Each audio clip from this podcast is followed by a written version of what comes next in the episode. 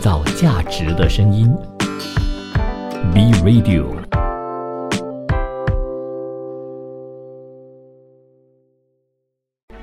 从在地走向国际，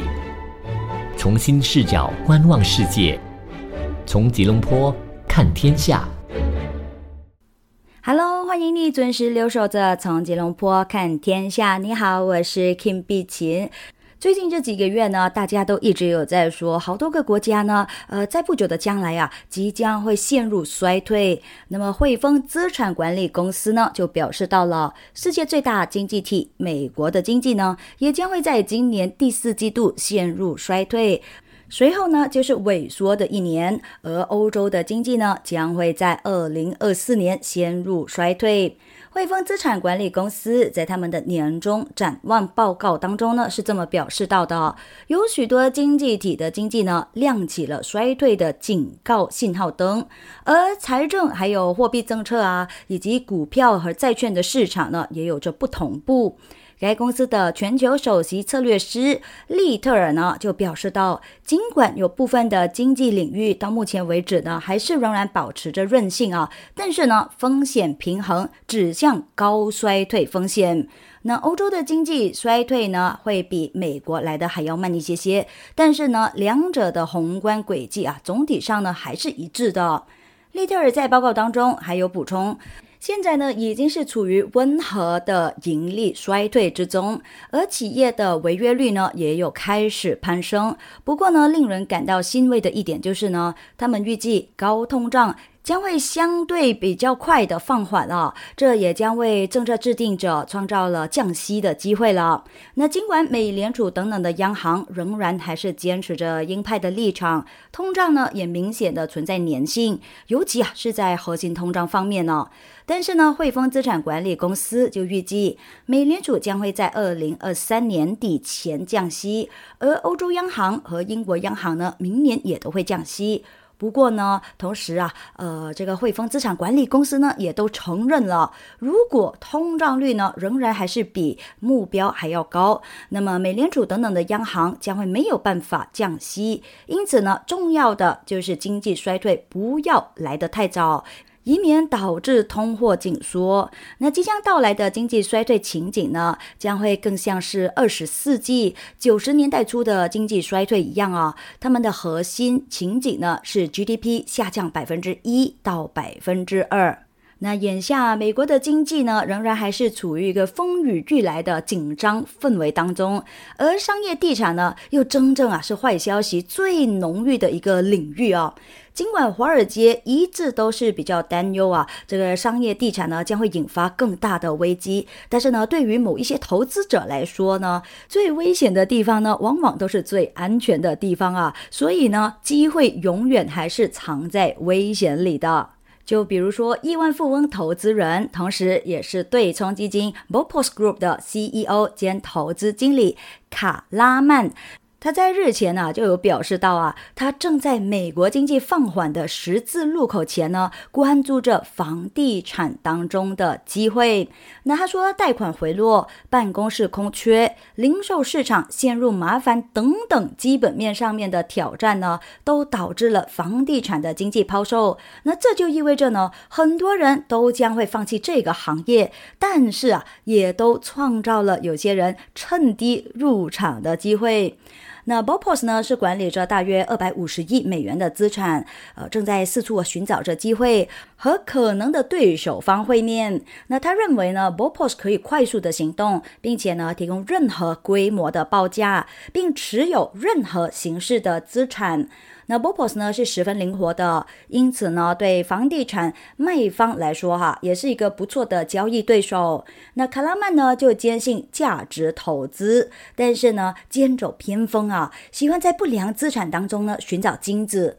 有一个例子呢，是可以说明他的风格的。那 Bopos 呢，就在二零一二年啊，购买了四点五六亿规模的雷曼兄弟债券，而当时的雷曼兄弟呢，已经是倒闭了大约四年的时间，他就是反其道而行了哈。当时他也有评论说到啊，投资者呢，也可以在任何事情的边缘呢找到机会的。那么金子呢，确实是存在的，但是呢，就需要耐心了。不过我个人认为哈，这也确实需要不少的勇气啊，才能够呃付于行动啊哈。来，我们再看看英国的经济啦。英国的通胀形势呢，在七国集团啊 G7 当中是最为严峻的。而英国央行的抗通胀之战呢，是将啊在年底前呢，把英国的经济呃拖入了衰退的泥潭当中。那尽管呢，自二零二一年底以来，英国已经是连续十三次加息，但是英国的通胀率依然还是接近两位数。彭博社的经济学家就预计，该国的经济呢将会出现一段为时不短的轻度萎缩。经济学家汉生还有安德拉德也预计啊，从第四季度开始呢，英国将会经历为期一年的衰退，而损失略高于百分之一的经济产出。而这一个预测呢，是基于英国利率到十一月将从目前的百分之五升到百分之五点七五的假设。不过呢，货币市场定价显示啊，交易员几乎肯定英国央行到十二月呢将会加息到百分之六点二五。那么如果真的是如此的话呢，出现更糟糕的局面呢，这个这个可能性呢就来得更大了。而两位学家呢也有写到说啊，风险呢是在于数据对英国央行加息不为所动，还有呢利率也都超出了他们的基线预测。一旦借贷成本升破了百分之五，他们认为金融稳定受到冲击的风险呢，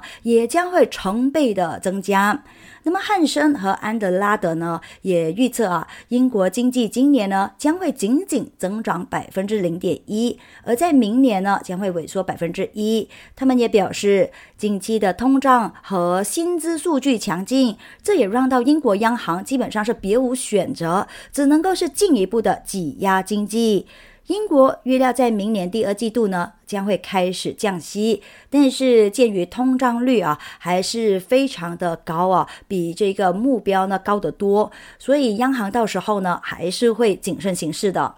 那么再看看世界第二大经济体中国，中国的经济数据呢也都持续的疲软，工业企业利润在五月份呢也有继续下滑。那么经济学家也普遍预计，中国今年将会再一次降息，并且呢加大财政刺激力度，以刺激步履蹒跚的经济。那接受彭博调查的经济学家是根据最新季度调查的预估中值来估计的。中国人民银行呢可能会在今年最后一季啊降低一年期中期借贷便利，也就是 MLF 利率五个基点至百分之二点六。那预测也有显示，未来几个月呢还将会降低银行的存款准备金率。在财政方面呢，经济学家则是预测。政府将会推出消费税减免政策，并且呢，也都会增加基础设施投资融资，而部分呢，将会通过国开行等等的国家政策性银行。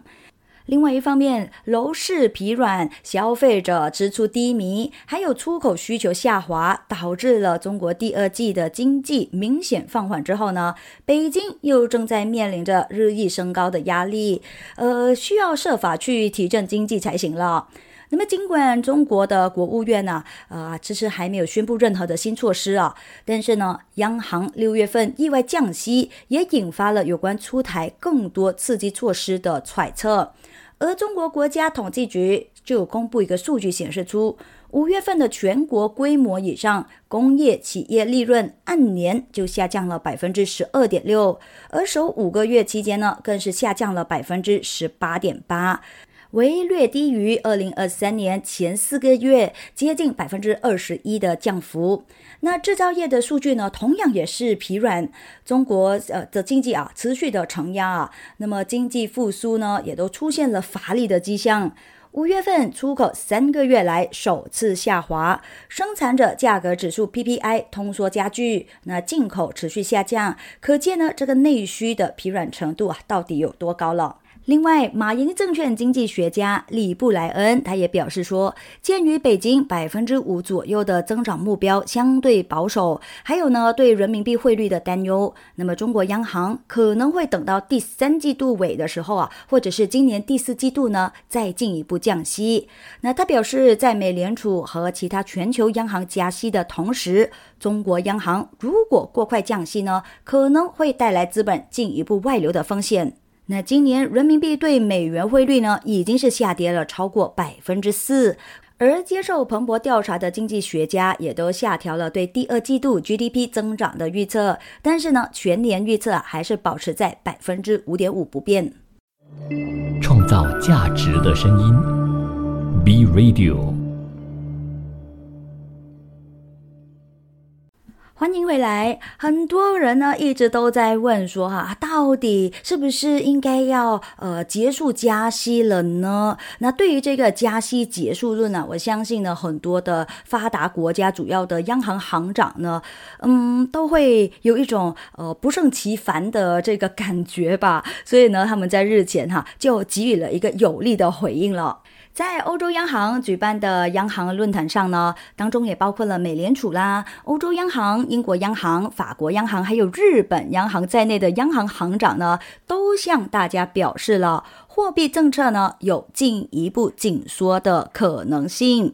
美联储主席鲍威尔更是强调，鉴于通胀依然还是高于预期，而且呢，包括了耐用品订单、消费者信心等等这些经济数据啊，都显示出美国经济呢具有韧性。那么今年将会有更多的紧缩政策，不排除连续两次会议上加息的可能性。而欧洲央行行长拉加德则是表示，欧洲央行没有看到足够的切实证据表明潜在通胀正在企稳并且下降，所以欧洲央行很可能在七月再一次加息。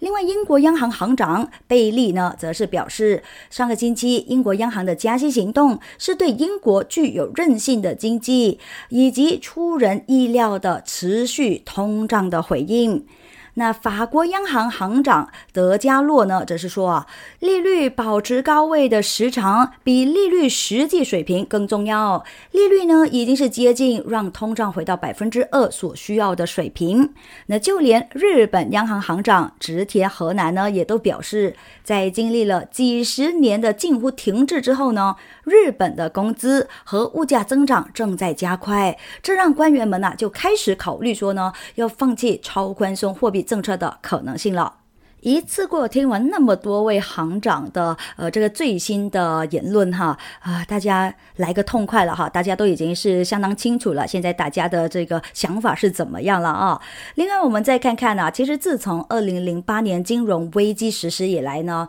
美联储对银行业的压力测试呢，几乎已经是成为了美国金融体系的一个年度大考了。那美联储在近年来呢，还曾经利用一些突发的事件呢，来测试银行情景啊。比如说，美联储在这之前呢，就曾经对银行进行过疫情大流行导致双低衰退现象的可能性测试。那在日前呢，美联储就发布了最新的报告，显示出啊，所有参加年度压力测试的二十三家的美国银行都顺顺利利的过关。那这是对仍然在经历从今年早些时候的这个动荡当中复苏的美国银行业投下了一个关键的信任票一样了。那这一项年度测试的目的呢，其实就是为了要巩固啊大家对银行系统的信心。那如果说银行表现不好的话呢，就会可能会自动面临对股东分红还有自主发放奖金方面的限制。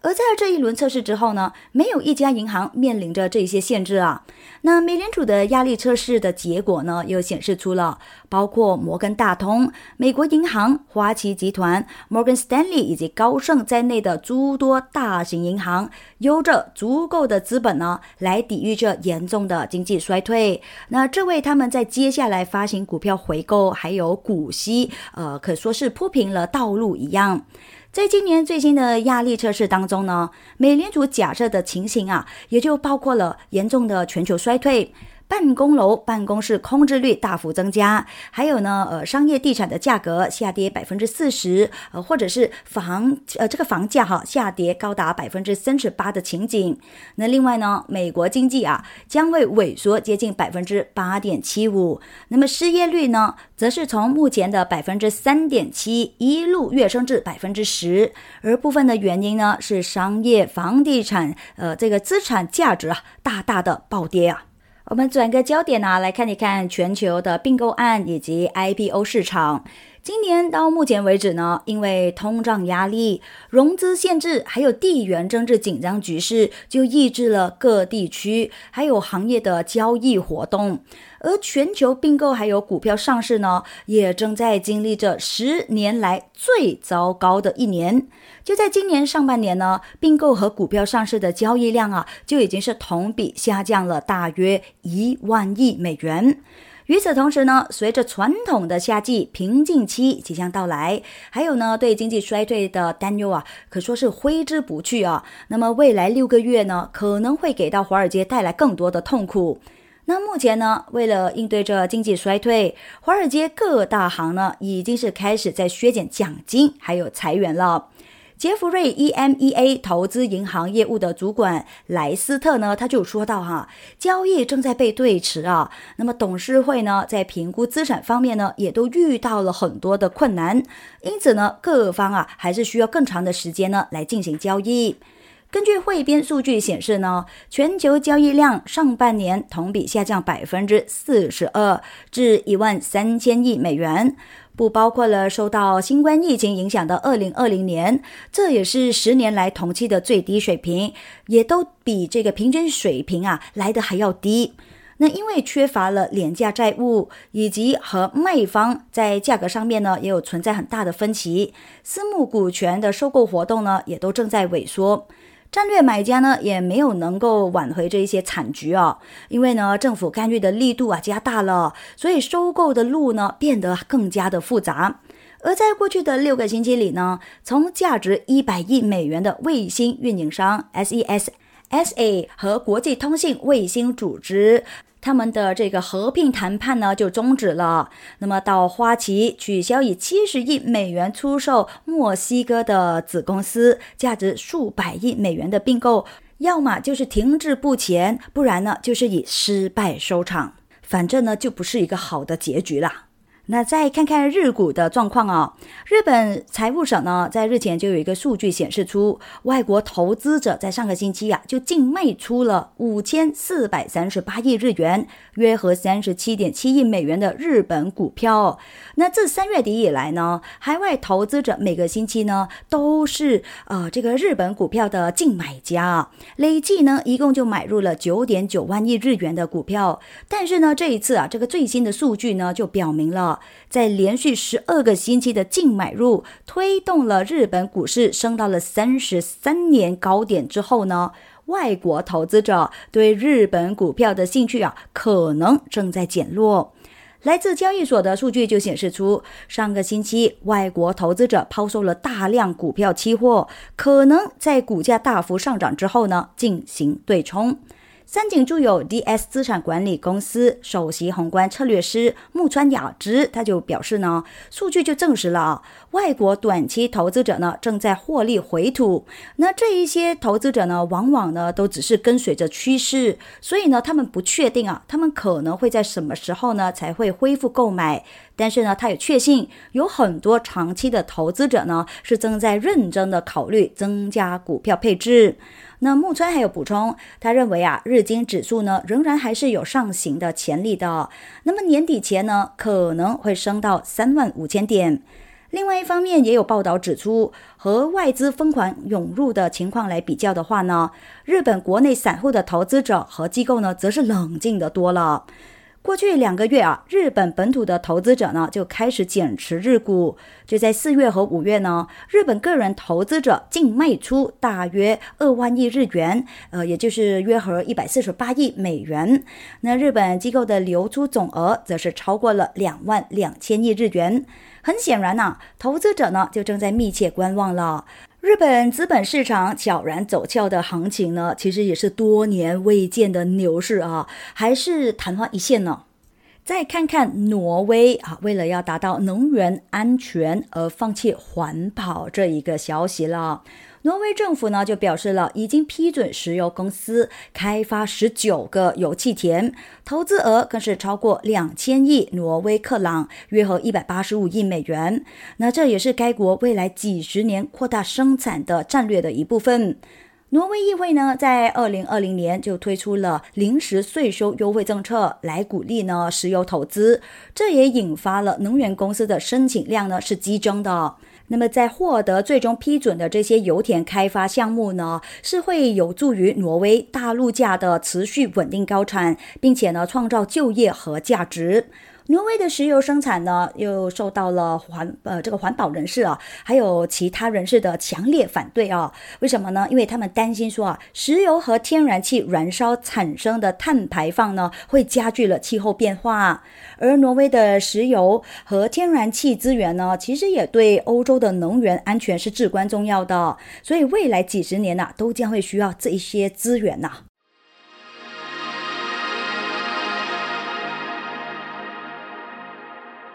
创造价值的声音，B Radio。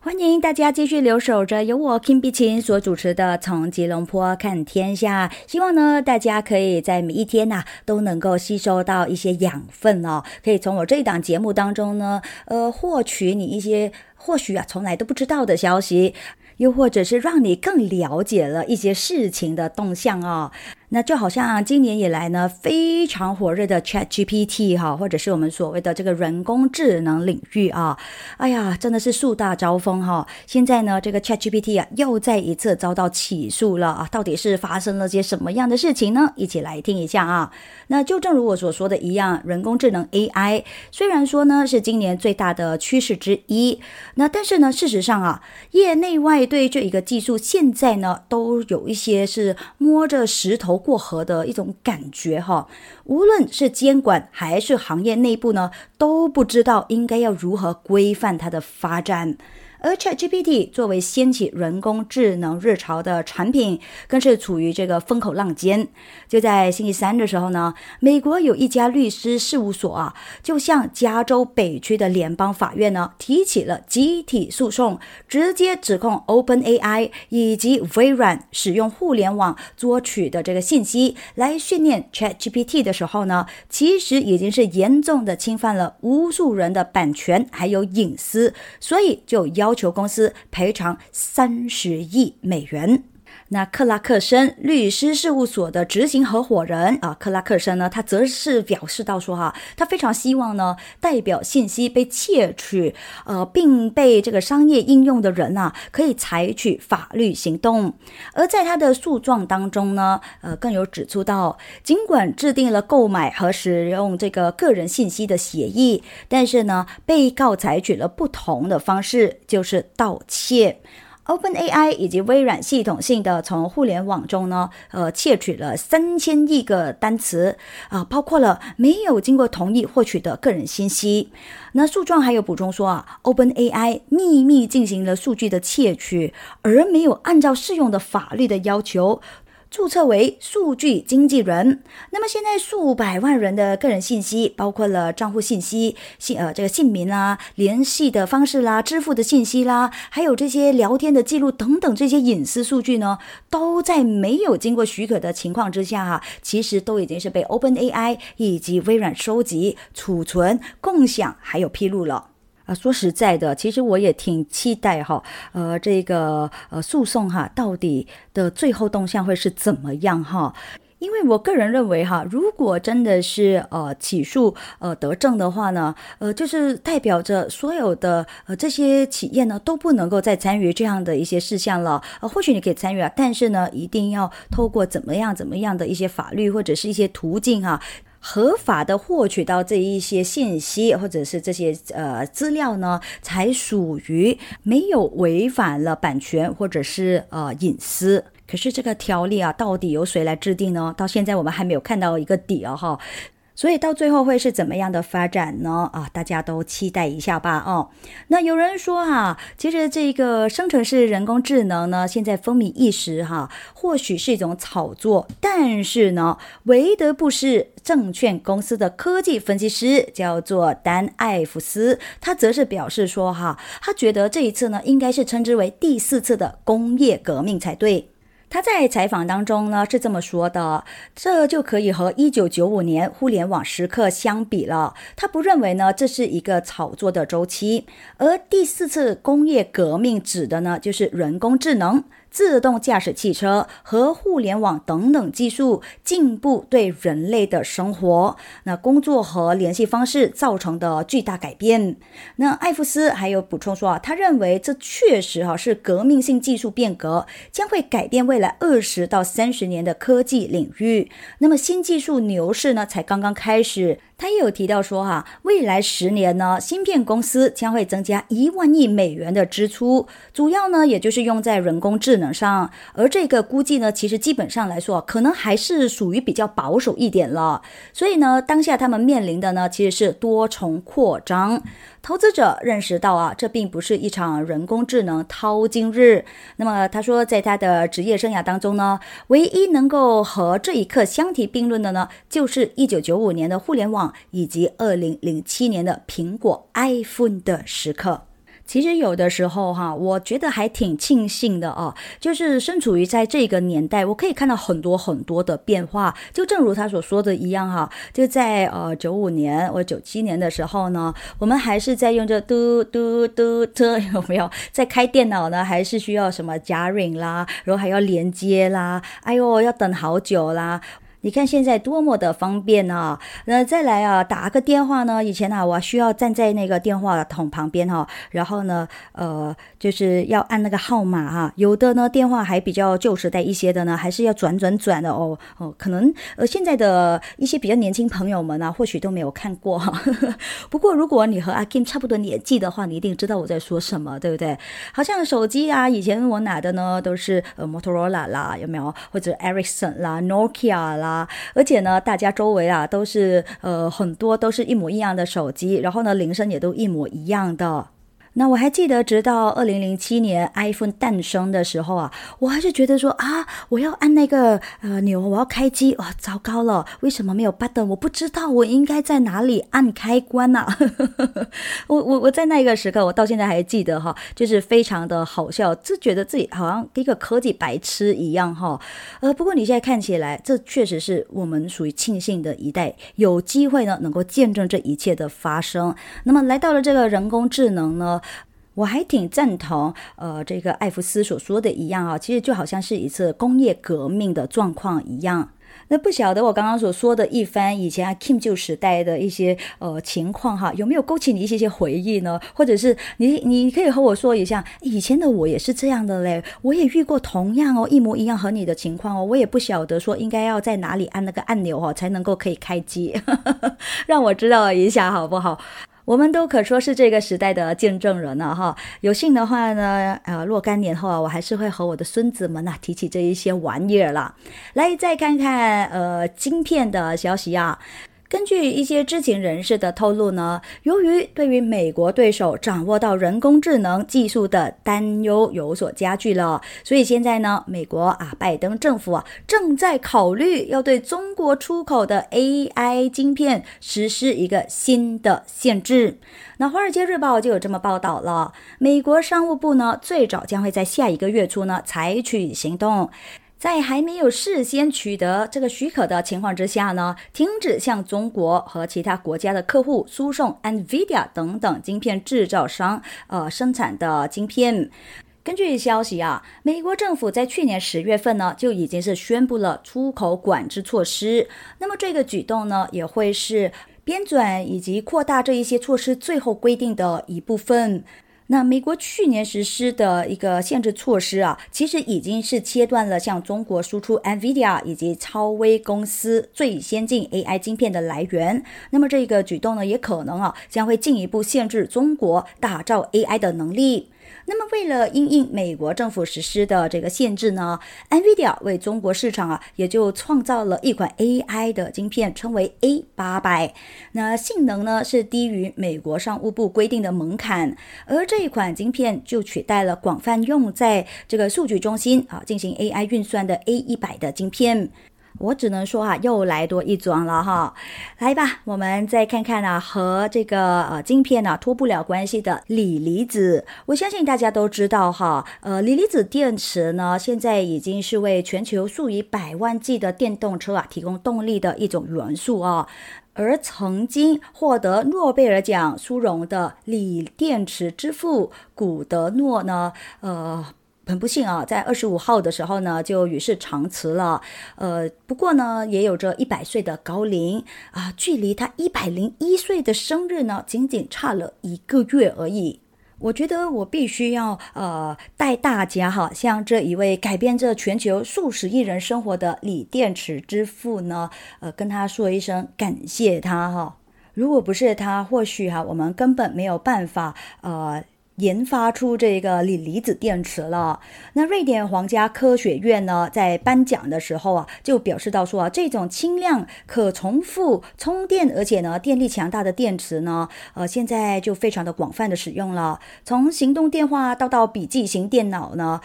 或者是到如今的电动车哈，并且呢也能够储存相当数量大的太阳能，还有风力发电，让到无化石燃料社会呢就成为了一种可能。所以呢，它对人类贡献哈是非常非常的大的。那现在它的离世，我们虽然我们大家都知道哈，生老病死啊是人没有办法脱离的一个轨道啊，所以呃，除了感谢还是感谢吧。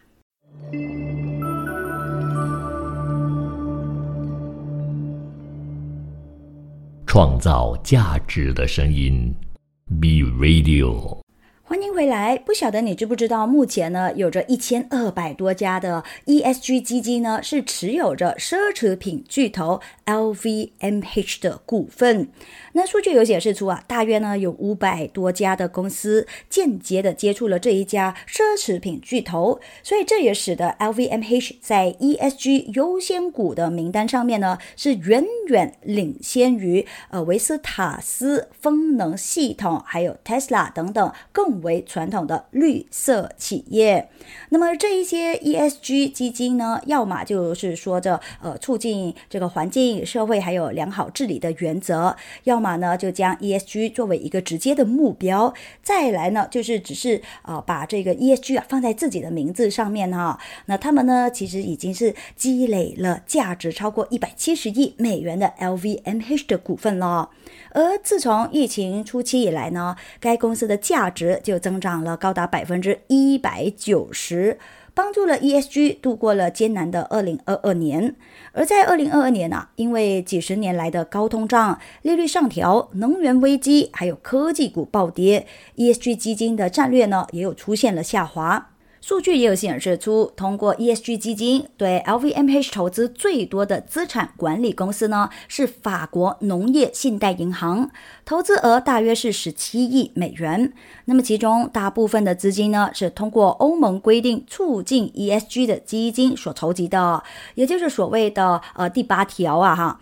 那法国农业信贷银行旗下的 Amundi 欧洲大盘股主管呢，他就表示到啊，在环境考虑方面呢，LVMH 确实是走在了同行的前面的；而在社会方面呢，他们也必须承认，LVMH 的改善速度呢，其实也有些慢。那这是他们参与的一个领域。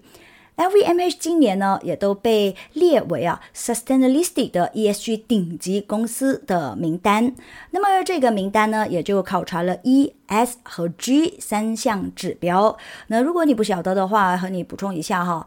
，ESG 呢就代表着 Environmental、Social 还有 Governance，而 LVMH 呢还被纳入了许多可持续发展指数，包括了标准普尔全球 ESG 以及穆迪 ESG 的。继续来关注一下一些企业的最新动向啊哈，我们看看苹果了。那苹果的股价呢，其实在上个星期哈也是上涨了百分之零点六三，呃，收于一百八十九点二五美元，市值呢更是达到了二万九千八百亿美元呢。那么距离重返三万亿美元的关口呢，可说是近在咫尺而已啊。而韦德布什呃证券公司也有在一份报告当中有重申说到呢，这一家科技巨头的市值啊，到二零二五年的时候，其实是有望可以达到四万亿美元。那苹果的公允价值呢，可能为三万五千亿美元。而在乐观的情况之下呢，到二零二五年，该公司的市值可能达到四万亿美元，也就是表示说呢，将会增长百分之二十五。那韦德布斯是这样子表示的：达到这一个里程碑的关键呢，其实是在于苹果的服务业务。分析师们就估计了，到二零二四财年呢，苹果服务业务的年度营收有望从二零二零财年的五百亿美元增加到接近一千亿美元。那仅仅服务领域的潜在收入估值就已经是高达一万四千亿美元。与此同时，哈，分析师也表示啊，即将推出的 iPhone 十五呢，也可能会受益于一个迷你超级周期。因为呢，大约有着百分之二十五的苹果的忠实客户啊，在四年之内呢，没有升级他们的 iPhone 了。那看空苹果的人，还有持着怀疑态度的人呢，也就继续的在抓耳挠腮啊哈。因为呢，有许多人啊，在更艰难的背景下呢，预测了啊，苹果今年破碎的增长故事。而这个分析师啊，则是呃。仍然呢，坚信哈，这个相反的情况呢已经发生了。那他们也有补充说，苹果呢将会在未来一年到到一年半的时间里呢实现增长复兴。那最后一点就是呢，韦德布士认为啊，苹果有可能将人工智能呢纳入到 Vision Pro 的应用商店。那这可能会发挥他们相对于竞争对手的一个巨大优势。看了呃这个科技巨头哈，我们再看一看车企了哈。保时捷你应该啊不会陌生了吧？他们呢也都将会在未来几年呢投资超过二百亿欧元，大约也有着二百一十九亿美元呢，为包括了新款的呃卡宴等等的车型配备顶级电动化和数码化技术，来提高回报率。就在六月二十八日的时候呢，保时捷就召开了去年上市之后的首届年度股东大会。而在会上呢，大众集团的 CEO 兼保时捷的 CEO 啊，叫做布鲁默呢，他就表示到啊，保时捷是正在转向电池技术的，同时呢，也确保利润率呢是不会下降。而该公司的长期回报率的目标是超过百分之二十，而去年的回报率呢就已经是百分之十八。那由于大众集团提高主流品牌盈利能力的进展呢是相当缓慢的啊。那保时捷呢仍然还是该集团的一个主要摇钱树。自上市以来呢，保时捷已经是从大众集团繁琐的流程当中获得了一定程度的独立性。那目前呢正在实施着数十项的措施，包括了自研软件以及高性能电池，来确保回报率。而在年度股东大会上啊，保时捷的投资者呢也有警告到说啊，保时捷严重依赖着内燃机汽车。那对于这一点呢，布鲁默就指出，他们正在重新评估一切，从产品范围、定价到到成本结构呢，他们都有在看紧紧啊。那么一直以来呢，布鲁默都在指责着大众集团软件部门，呃，这个呃 c a r i a 存在的问题。而这些问题呢，也就导致了保时捷电动 Macan 等等这些重磅车型的发布啊推迟了。那么在这之前呢，布鲁默任命这前 Mercedes-Benz 的技术主管呢，叫做啊呃这个萨贾德可汗呢，就负责保时捷的软件业务，并且呢正在努力的招聘这一千多名的呃这个电气化还有技术人员。而就在今年五月份的时候呢，高级驾驶辅助系统和自动驾驶解决方案的供应商 Mobileye 就宣布呢，和保时捷达成了战略合作，以为未来保时捷的车型呢提供 SuperVision 高端驾驶的辅助系统。那说到了电动汽车哈，大家都知道一定需要充电站的。根据研究公司伍迪麦肯齐的数据就显示啊，到二零二七年的时候呢，美国的电动汽车的充电口的数量呢，预计将会增加到目前水平的四倍，也就是呢，将会达到一千八百万个左右啊。那么其中大多数的充电器预计呢，也将会是属于住宅类别的充电桩。那报告也说到了，电动汽车充电领域呢，其实已经是成为了关注焦点了。有多家的汽车制造商、电动车充电公司以及行业标准机构 SAE International 呢，纷纷都签署了协议，采用 Tesla 北美充电标准连接器。那么，电动汽车充电网络呢，也正在通过积极扩张、创新融资结构，以及和汽车制造商还有其他实体企业一起来合作。那 Tesla 和 ChargePoint 呢，目前在充电口市场啊，可说是占据了主导地位的。Tesla 在美国的直流快速充电口的市场份额呢，就已经是达到了百分之六十一。而 ChargePoint 呢，则是以百分之四十六的二级端口市场份额领先。那目前呢，全美国范围之内啊，已经是有超过十三万个公共充电桩。美国总统拜登就希望了，到二零三零年的时候呢，电动汽车在新车的销呃销售当中啊，这个占比呢，至少是可以达到百分之五十五，并且呢，也都计划建立五十万个充电桩网络。那拜登的两党基础设施法概述了在呃电动汽车充电方面呢，投资七点五亿美元，而在电动汽车电池组件、关键矿物还有材料方面呢，则是投资超过七亿美元。福特、通用汽车以及 Rivian 等等的公司呢，最近啊也都宣布了采用 Tesla 的充电连接器，就表明了说这个行业呢是正在朝着这个呃他们的作为一个标准的方向来发展了。其实我还挺期待呃有朝一日呢，这个电动车啊在马来西亚呢越来越盛行的。不过呢，同样的一个问题啊，这个充电桩呢呃还是一个挑战哈。那么当这个充电桩啊越来越多的时候，我相信啊大大家呢转为这个电动车的呃步伐呢，也应该会加快了。那好了，今天的分享呢就全部结束了，感谢您的收听，我是 Kim 碧琴啦，我们下次见吧，拜拜。创造价值的声音 be Radio。